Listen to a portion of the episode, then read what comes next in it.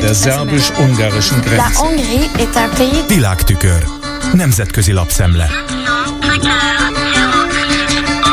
Köszöntöm a hallgatókat! Magyarország mindent megtesz azért, hogy globális értelemben az elektromos autógyártás egyik legnagyobb beszállítója legyen, és Orbán Viktor miniszterelnök nem engedi, hogy ennek bármi útját állja, írja a Bloomberg amerikai üzleti hírügynökség. A cikk kiemeli, hogy a magyar remények főként ahhoz a 7,8 milliárd dolláros létesítményhez fűződnek, amelyet a kínai CATL, a világ legnagyobb elektromos autó akkumulátorgyártója, a Mercedes Mercedes-szel partnerségben épít. A kukorica és napraforgó mezők tőszomszédságában, a kelet-magyarországi Debrecen közelében védősisakos munkások öntik a betont Európa leendő legnagyobb ilyen gyárának az alapjaiba, és a repülőtérnyi kiterjedésű területen elindított projekt jelenti a koronagyémántot abban a durván 20 milliárd eurós összértékű beruházási csomagban, amely Orbán szerint lehetővé teszi majd, hogy az ország gyarapodjék az európai zöld átmenet nyomán. Egy főre vetítve sehol a világon nem növekszik olyan gyorsan az akkumulátorgyártás, mint Magyarországon, olvasható a tudósításban.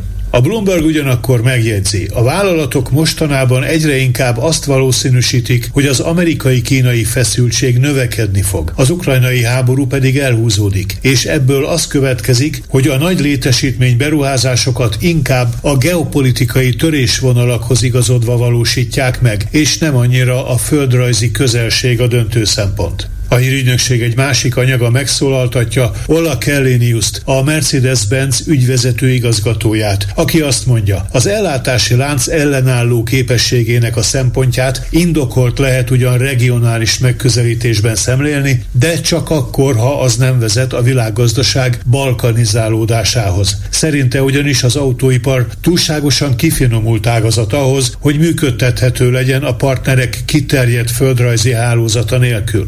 Teljességgel illuzórikus lenne azt gondolni, hogy olyan régiókra oszthatjuk fel az autóipar világát, amelyben ezeknek a régióknak nincs semmi közük egymáshoz, fogalmazott a német cégvezető. A Bloomberg megkérdezte Keriniuszt, mit szól ahhoz, hogy az Európai Unió a múlt héten bejelentette, megvizsgálja a szubvencióval támogatott kínai elektromos autó importjának a kérdését. Azt válaszolta, hogy a Mercedesnek nagyon erős üzleti kapcsolatai vannak a világ második legnagyobb nemzetgazdaságával, és továbbra is beruházásokat kíván eszközölni Kínában. A Mercedes főnöke szerint az üzleti sikerhez számukra mindig a piacnyitáson, a szabad kereskedelmen, a szabad versenyen és az egyenlő feltételek megteremtésén keresztül vezetett az út. Megjegyzi azonban a Bloomberg azt is, hogy Annalena Baerbock német külügyminiszter szerint az EU-nak csökkentenie kell Kínától való függését, mert a túlszoros kötelékek veszélyesek lehetnek.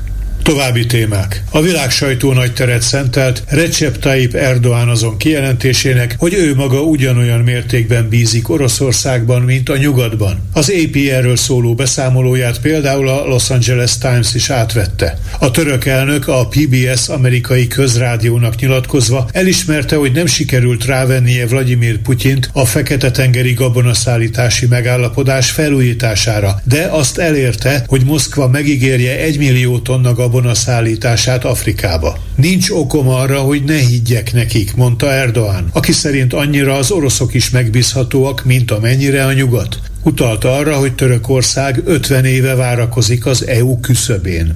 Keményen, de tisztességesen kell eljárni bevándorlásügyben, ismerteti az NTV német hírcsatorna Monika Holmeyer keresztény szociális pártállású európai parlamenti képviselőnek, Franz Josef Strauss néhai bajor miniszterelnök lányának a támogató nyilatkozatát Markus Zöder mostani bajor kormányfő mellett. Zöder nemrég német szövetségi szintű intézkedéscsomagot javasolt az ellenőrizetlen bevándorlás ellen. Holmeyer szerint meg kell tudni mutatni, hogy van egy határ. Ugyanakkor ellentétben az AFD szélsőjobboldali párt által hangoztatottakkal humánus menekült politikára van szükség, és szorosan együtt kell működni az afrikai államokkal a földközi tengeren való átkelési próbálkozások visszaszorítása érdekében.